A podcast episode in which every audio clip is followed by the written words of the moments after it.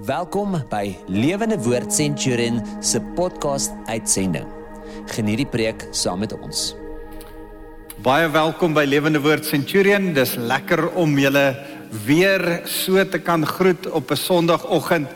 Uh, ek wil so saam met julle kom bid en net vir die Here kom vra dat hy in ons midde sal wees. Here, dankie vir elkeen wat nou na hierdie erediens kyk. Here, mag ons U daar waar ons by ons huise is, U net vereer en vir U kom net sê Here, U is die een wat ons liefhet met alles binne in ons.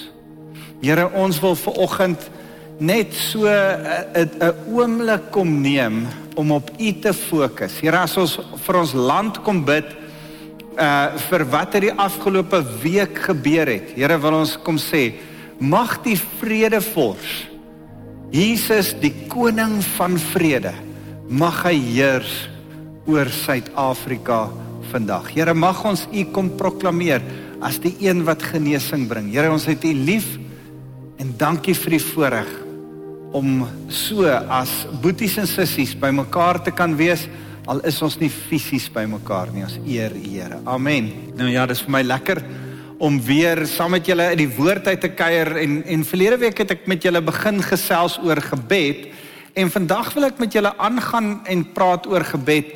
Maar ek wil begin by 'n beginsel uh en en en bietjie praat oor oor wat is dit om skoon te wees? Nou ons begin so bietjie daarvan vang omdat ons on, ons hande moet sanitize en ons maskers moet dra.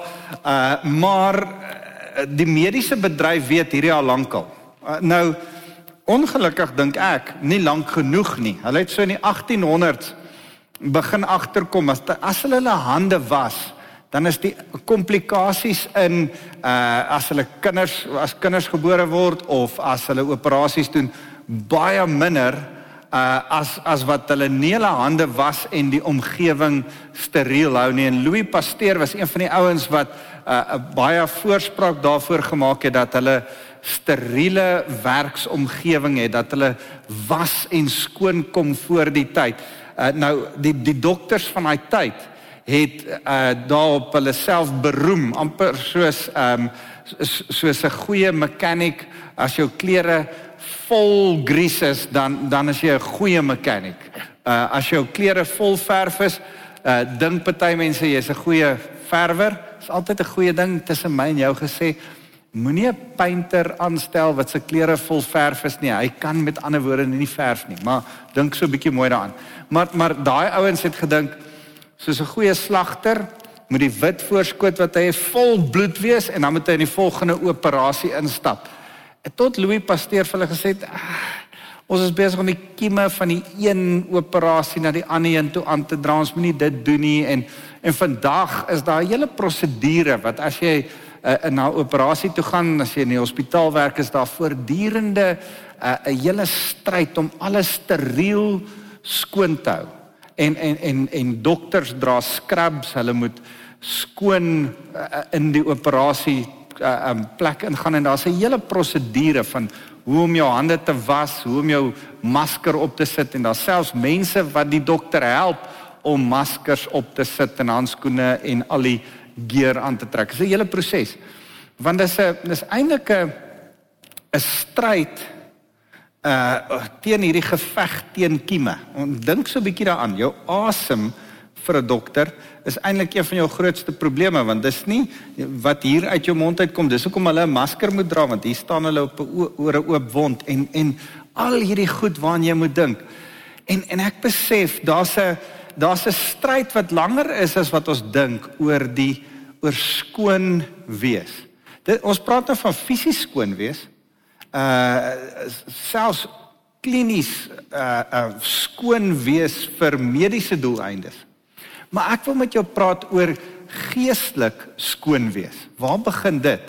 Ou Testament het het die Here al hierdie konsep begin vasmaak by die Israeliete toe hy met hulle die hele tabernakel ding begin bespreek het en het hy met hulle begin praat oor rein en onrein. Die die hele Levitikus, Numeri gaan oor rein en onrein en en en dan sien ons Ou Testamenties het dit so gewerk dat enige iets wat rein is As dit aan iets onrein raak, dan is dit nie meer rein nie, dan is dit ook onrein. Nou dis wat 'n dokter ook vir jou sal sê. Maar Nuwe Testamenties verander dit so bietjie. Nuwe Testamenties geestelik, nie nie in 'n hospitaal nie, geestelik werk dit nou so dat wanneer iets rein aan iets onrein raak, maak die reine die onrein rein. Uh, dis dis eintlik mooi en dis eintlik fantasties en Ou Testamenties maak die die onrein ding die rein ding weer onrein. Nuwe Testamenties maak die rein ding die onrein rein. Ek ek hoop dit maak vir julle sin en julle hou by. Wat wat is die skeidslyn? Die kruis van Christus. Jesus Christus se bloed aan die kruis het vir my en jou rein gemaak. Die bloed van Jesus was ons witter as sneeu. Die die die mooi ding wat ek en jy moet besef, die omdraaipunt is Christus. En en daarom juis in hierdie tyd waarin ons nou is, in 'n tyd wat dinge rof gaan, 'n tyd wat baie mense siek is, mense in ons gemeente wat gesterf het, Uh dit was 'n rowwe tyd vir ons as as as mense, as gemeente. Lewende Woord Centurion het het 'n swaar week gehad as dit nie is vir die paar, paar weke wat verby is nie. Um die goed wat in ons land gebeur het. Besef ek dat die Here het ons al begin voorberei so rukkie terug om te sê maak hierdie tyd julleself gereed as gemeente om te bid en mekaar aan te moedig tot gebed. In verlede week het ek met julle begin praat oor gebed, dat ons onsself moet inoefen in gebed, dat ons moet vra, dat ons moet soek, dat ons moet moet kom voor die Here en hom aanroep en en ek as ons begin verlede week praat het oor gebed, wil ek graag daarmee aangaan en en die Here praat so rukkie terug met my oor die hele wonderlike beeld van die tabernakel. Nou die tabernakel uh was 'n beeld wat die Here vir Moses gewys het. Dis asof die Here vir Moses 'n beeld gewys het van hoe lyk die hemel, die troonkamer van God en vir hom gesê het Moses om dit te probeer namaak wil ek jou uh seker goed wys. Dan gaan ek vir jou wys hoe om dit te bou op aarde sodat jy 'n replika, 'n weergawe van wat in die hemel is op aarde het en die, dit gaan dan die plek wees waar ek julle gaan kom ontmoet. Eindelik is die aarde nie skoon genoeg nie. Daar's nie 'n operasiekamer in die op aarde skoon genoeg, rein genoeg waar die Here mens kan kom ontmoet nie, want hy's totaal en al skoon. Hy's heeltemal heilig. Hy's ten volle 100% rein en daarom kan hy nie aan naby 'n stukkie onreinheid kom nie. Toe sê die Here, wag wag wag, ek maak 'n plan. Ek prakseer 'n plan waar ek 'n rein omgewing kan kom skep sodat wanneer jy daar inkom, jy wat vuil is van sonde, kan skoon kom in jou gees sodat jy met skoon hande met 'n skoon gewete met skoon gedagtes na my toe kan kom. En en ek besef gebed, dit wat ons verlede week vir mekaar gesê het, gebed en ons het nodig om mekaar te leer bid. Ons moet ons het nodig om meer en meer en meer te bid. Gebed begin daar waar ek besef, Here, ek het U nodig. Here, ek het nodig om met U te praat. Here, ek het U hulp nodig.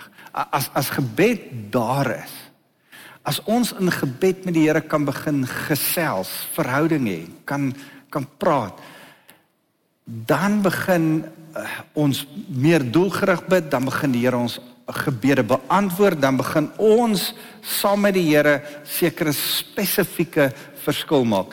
Uh, en en oor en oor wil ek vir jou sê as jy bid hou op om algemene sulke mooi rondom bond gebedjies gebedjies te bid. Begin spesifiek te bid bid by die naam man ek is so gebless deur hierdie afgelope 2 weke wat ek weer gehoor het van mense wat die koerant vat en deur die koerant bid. Mense wat in die nuus kyk en vir spesifieke mense bid. Mense wat op die man af vir mense bid. Ek wil vir die 50 plus ouens dankie sê. ja, dit het my so gebless Albert dat dat julle die die die die die die inisiatief neem om te sê die 50-plussers gaan bid naam vir naam vir die mense in ons gemeente wat COVID het wat in die hospitale is. Mense wat gesterf het, se gesinne wat moet vertroos word. Mense wat op die oomblik deur finansiële moeilike tye gaan. Dankie 50-plussers. Ek ek ek is so gebless om te sien julle neem die gemeente in onder julle vlerk. Ehm um, julle bid vir hulle, julle vat hulle. Dis waarvoor die Here julle nou geroep het. Well done. Bid spesifiek. Die res van die kerk bid spesifiek. Daar's ouens waarvoor jy nodig het om te bid. Ek en ek wil julle weer uitnooi. Hou die WhatsApp groepe dop. Uh, kommunikeer uh, met ons. Kyk op die kyk na die app, maar maar ons probeer met die gemeente kommunikeer. Hey, dis wat aan die gang is. Bid hiervoor. Kom ons staan vertrou die Here saam vir dit. En en en ek wil vir jou sê ons moet 'n gemeente wees wat saam voor die Here spesifiek bid. En en, en daarom wil ek kom en en as ons 'n bietjie gesels rondom die tabernakel uh wil ek vir julle sê die, die Here gee vir ons so 'n unieke manier om na die tabernakel om om te bid en na hom toe te gaan. Die hele tabernakel is so mooi simboliek. Daar's oor en oor en oor simboliek in die tabernakel uh wat na Jesus toe wys. Hierdie week sê ek vir studente, ek gee klas by die Bybelskool en ek sê vir die studente dat ek dink jy moet nogal taamlik hardkoppig gelowig wees om 'n ateïs te wees as jy die Bybel begin bestudeer en jy kom agter hoe alles in die Ou Testament eintlik na Jesus toe wys, dan is dit net incredible. Dan dan kan jy nie anderste as om te glo in Jesus nie. Jesus is die middelpunt. Wat vir my so mooi is, is as ek hierdie goed se simboliek begin bestudeer, dan kan dit nie toeval wees dat keer op keer dat alles alles alles alles in die tabernakel as ek net van dit praat uh, um Hebreërs praat daarvan dat die Ou Testament die skade weer van die regte van die Nuwe Testament van Jesus is. En en dan kyk ek na die tabernakel dan besef ek al die simboliek in die tabernakel is 'n skade weer van die verlossingswerk van Jesus Christus. En en daarom het ek dit gedink om bietjie net vinnig na die tabernakel te kyk en en ons wil uh saam as 'n span kom kom kom uh, lering gee oor die tabernakel. Ons wil praat oor die verskillende goed van die tabernakel, maar ons wil nie uh in diepte in die tabernakel sit fynste detail. Daar's te veel detail. Daar's ontsettend baie detail uh, wat na Christus toe wys. En ek wil nie in al daai detail vasgevang word nie. Ek wil net die hoofbeginsels van elke stuk van die sewe stukke uh uh, uh meubelstukke vat en en net die hoofelemente saamvat en vir jou wys dit help ons en gee vir ons min of meer 'n riglyn hoe om te bid en te aanbid. So kan ek wegspring deur net te sê ek wil vandag met jou praat oor die brons altaar. Die eerste gedeelte waar jy gaan kom as jy die uh, tabernakel instap. As 'n uh, Israeliet van die Ou Testament die tabernakel sou instap, nou kan ek net vinnig sê daar was die tabernakel wat Moses gemaak het en toe Dawid later koning word, toe sê hy dis nie vir hom goed genoeg dat hy in 'n huis bly en die Here in 'n tent nie. Hy wil graag vir die Here 'n 'n tempel bou, nie meer net 'n tabernakel, 'n tentwoning nie. En toe sê die Here, nee, nee jy nie Dawid, Salomo, jou seun sal die tempel bou en Salomo bou 'n pragtige tempel wat weer later herbou is deur Esraele en later deur Herodes. 'n uh, Wonderlike tempel waarin die Here dieselfde beginsels as die tabernakel verduidelik en en vir die die Jode uitspel. Maar kom ek praat gou met julle oor die tabernakel. Die tabernakel was 'n groot plek en as ek daai prentjie, ek wil julle goue prentjie wys uh van hoe die tabernakel gelyk het. Die tabernakel was uh min of meer uh sy plan het so gelyk dat as jy in die tabernakel instap dan sou jy as 'n Israeliet hier ingegaan het deur die hek. Nou dis so mooi dat hierdie uh omheining was van wit linne gemaak wat praat van die Here se heiligheid en dat jy nie by enige een van hierdie 66 pale interessant genoeg 66 pale 66 boeke in hierdie Bybel jy kan nie een by enige een van hierdie 66 pale oor hierdie 1.8 meter heining geklim het nie jy moes net hier deur die hek gekom het. Nou hierdie hek was genoem die weg hierdie hek vir priesters die waarheid en hierdie dik gordyn die lewe. Jesus sê hy is die weg, die waarheid en die lewe. Niemand kan na die Vader kom behalwe deur hom nie. So as jy ingegaan het, het jy die eerste stuk meubelment gekry en dit was die bronsaltaar of die altaar uh die die altaar waar die offers gebring word, vyf tipe offers. Ek sal net nou daarby kom en dan Die tweede waarvan Lucio ons volgende week gaan vertel, as was daar 'n groot brons waskom uh waarin die priesters moes was voordat hulle in die heilige ingegaan het. En dan was daar 'n sewe stuk kandelaar en 'n tafel van toonbrode. En dan voor dit die altaar van uh, wierookaltaar was daar en die sesde stuk meubelment was die ark van die verbond waar die engele uh wag gehou het oor die sewende stuk. En die sewende stuk is daar in die middel was die troon uh, uh, die die genade troon uh op die ark van die verbond. En dit maak sewe stukke maar die coolste ding wat ek vir julle wil wys want uh, die alles wys na Jesus toe. En die mooiste ding uh wat ek vir julle wil wys is dat ek wil vir jou wys dat as jy hierdie meubelment met mekaar verbind al hierdie meubelstukke. Dan lank voor Jesus daar was in Moses se tyd. Pak hy hierdie goed en sonder dat hy dit weet, pak hy dit in die vorm van 'n kruis. En en kyk vinnig saam met my. En waar elke stuk waar die kruis se meubelstukke was, het Jesus se voete gebloei, sy sy waar die water kom was, het sy sy water en bloed uitgeloop. Het sy hande bloed laat vloei, het sy ander hand bloed laat vloei wat deurboor is, het sy rug was oopgekloof met 39 houe, sy hoof met 'n doringkroon was uh um stikkend gemaak en het die bloed gevloei en sy baard genade troon is uitgeruk sodat sy gesig gebloei het. So kan jy sien op sewe plekke op Jesus se liggaam het dit gebloei en daar was sewe stukke uh in in die in die tabernakel.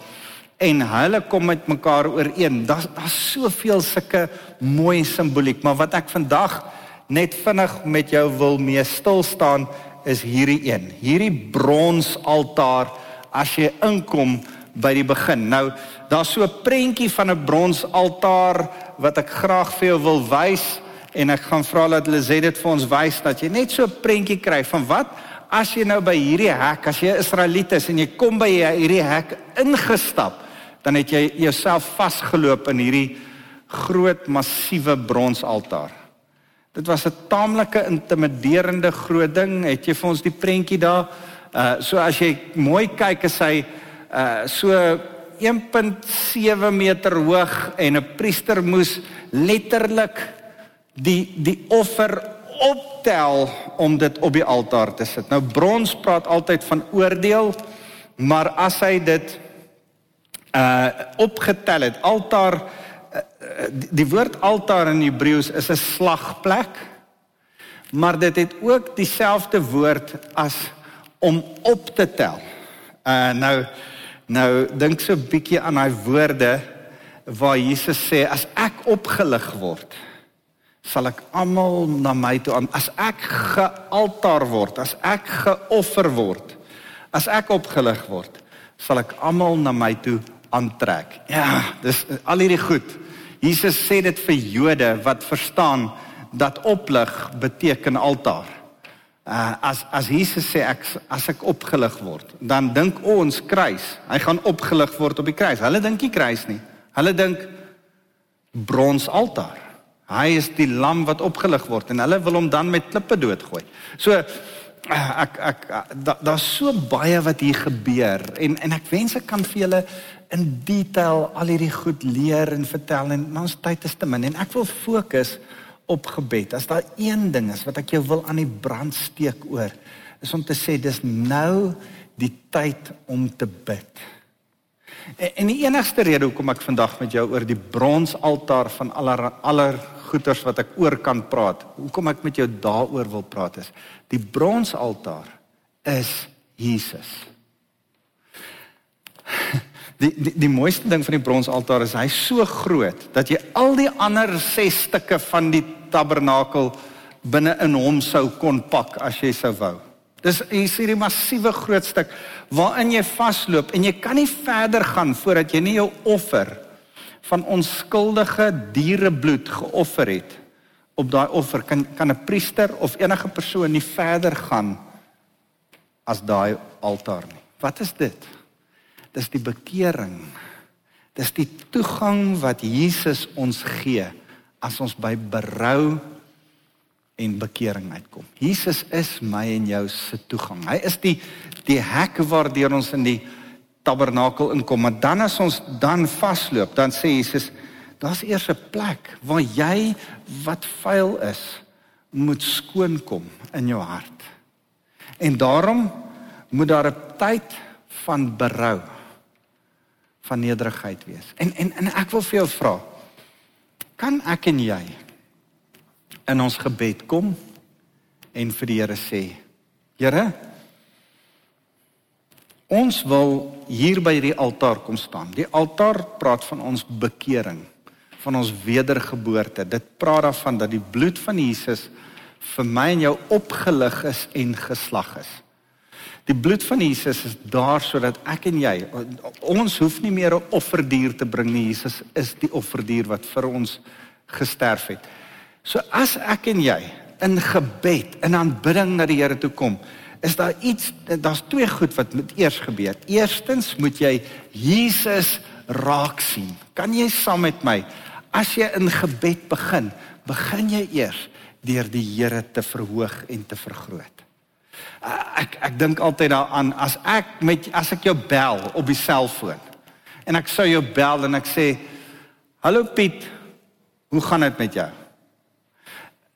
Is dit nie baie duidelik dat ek nie net kan wegval en ek sê Piet daai ding wat ek en jy verlede week oor gepraat uh, as jy antwoord is val ek nie net sommer weg met die saak ter ter sprake nie. Ek groet jou eers Ek vra, "Hey Piet, hoe gaan dit met jou?" En jy sê, "Nee, goed." En met jou? Nee, goed. En dan sal ons dalk nog so hier en daar small talk, okay. Kan jy dink dat as jy na die Here toe kom, dat jy eers op die koning van konings sal fokus? Jare terug was daar hierdie mooi program uh in uh, uh oor oor Shaka Zulu en het ek gesien in daai in die kultuur van die Zulus is as jy die die koning approach is daar 'n ding van jy jy buig laag en jy sê baie tinkosi baie en en dan maak jy die koning groot voordat jy na die koning toe kan kom. Hy dis niks minder as reg dat ek en jy as ons na die koning van die konings toe kom dat ons sê baie tinkosi. Here, U is die grootste. U is almagtig. Die die rede hoekom jy in die in in hierdie groot altaar vasgeloop het is dat jy jy moes besef die fokus is Jesus. Nou ek ek wil so baie vir julle vertel oor die brons wat oorgetrek is oor akasia hout. Brons praat van oordeel, akasia hout praat van uh die onver on, onvernietigbare harde hout. Jesus sonder sonde met brons vir my en jou oorgetrek. Hy dra oordeel. Ek en jy moet eers deur die brons van oordeel gaan voordat ons by die goud van lof kan uitkom. Uh, Daar's so baie om te sê, maar as ons by gebed, by aanbidding kom, wil ek eers vir jou sê, fokus op Jesus eerste. Kan ons dit vandag doen in ons gebedslewe? Fokus op die Here eerste. Dan in ons gebed, in ons stilte tyd, as jy met die Here alleen praat, is die volgende ding: berou en bekering. Here, ek is jammer oor my sonde. Dankie dat u bloed vir my vergiet was. Here, ek wil nou saam met U 'n nuwe lewe kom leef. Galasiërs 2 vers 20 is nie meer ek wat leef nie, maar Jesus Christus wat nou binne in my kom leef. En dan stap ons in hierdie volgende wonderlike ding in. Uh, uh, um, laat ek net eers gou vir julle hierdie lees. Uh oor die tabernakel. Uh, ek wil dit vinnig vir julle lees. Maak 'n vierkantige altaar van akasia. Dit moet 2 en 'n half meter aan elke kant wees en 1 en 'n half meter hoog. Sit 'n horing vas op elke hoek. Horing praat van autoriteit, van waar ons vergifnis in die autoriteit van Jesus Christus kan kry. Trek die altaar en die horings met koper oor. Die houers is vir as en die grafies in die bakke. En dan gaan hy aan om dit te beskryf en dan in Levitikus dan begin ons sien in in hoe hierdie hierdie verskillende uh, uh, um offers gemaak was. Uh ek wil vinnig vir julle sê daar was 'n skuldoffer Levitikus 5, gaan lees dit. 'n Skuld of 'n hersteloffer. Dit is so interessant. Elke keer as hy in Levitikus daarna verwys, ek, ek wil julle dit vinnig wys, dan sê hy as jy uh as iemand geroep word, um toe sê hy Ekskuus vers 14 van hoofstuk 5. Toe sê die Here vir Moses: As enige iemand onopsetlik sondig, dan moet hy op hierdie manier 'n offer bring op hierdie altaar. Uh die skuldoffer en hersteloffer. Dan is daar 'n sondeoffer, 'n reinigingsoffer, vers hoofstuk 4. Weereens, ek lees vir julle vinnig. Ek dink ons het daai skrif hier. Toe sê die Here vir Moses: Sê vir die Israeliete, wanneer julle op onopsetlik sondig deur iets te, te doen, Nou nou dis vir my interessant dat daar vyf offers is en almal van hulle is vir onopsetlike sonde. Dis nie asof die Here gesê wanneer jy aspres sondig bring jy. Dis almal want ek dink die Here het geweet almal gaan sê ah, ek wou nie eintlik sondig nie toe het ek gesond en die Here sê okay okay daar's daar's selfs vir jou ook 'n plek vir vergifnis. So daar's 'n skuld of herstel offer, 'n sonde of reinigingsoffer.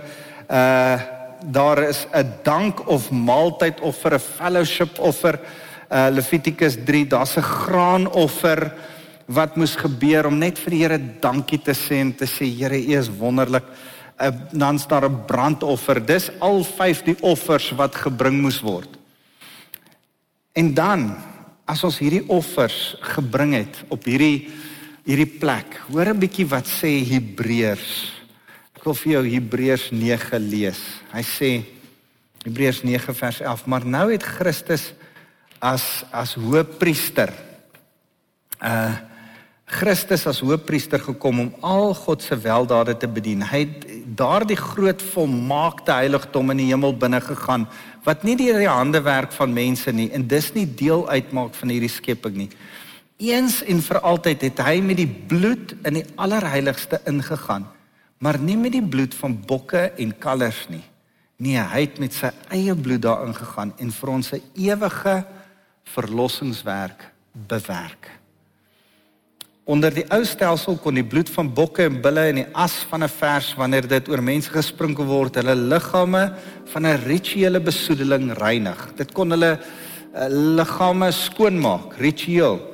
Maar hy sê in vers 14: "Hoeveel te meer sal die bloed van Christus wat homself deur die werking van die ewige offers as 'n volkomme offer aan God geoffer het, ons gewete skoon was." Kan ek vir jou sê, ek wil hierdie drie goed vir jou sê. As jy fokus op die Here en in ware berou in jou gebed na hom toe kom en sê Here, ek is jammer. By hierdie altaar wat Jesus is, sê ek maak jou skoon. Jou gewete is skoon. Nou kan jy na my toe kom.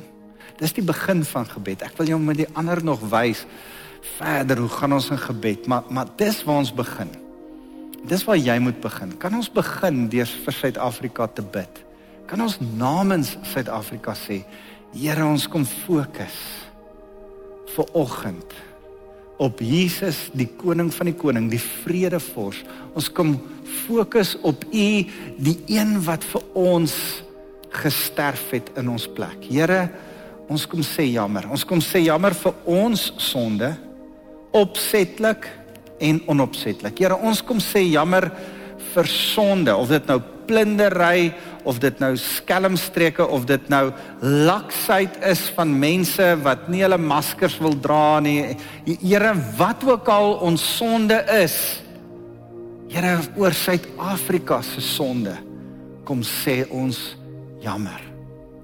Here en ons wil vandag met 'n skoon gewete dan as ons by die altaar kom staan het met 'n skoon gewete kom sê Here dis so vreugde om u kinders te mag wees skoon en heilig gereinig deur u. Here ons besef dat gebed nou van hier af gaan oor verhouding met u. Dis vir ons so lekker. Ons het u lief Jesus. Dankie dat u ons koning is. Ek wil die gemeente kom seën. Mag God se se liefde en die genade van Jesus Christus wat deur sy bloed elkeen van ons se deel is en ons reinig. Here mag dit by elkeen van ons bly en mag die Heilige Gees by ons kom wees sodat ons in dankbaarheid lewe ons eer Jesus.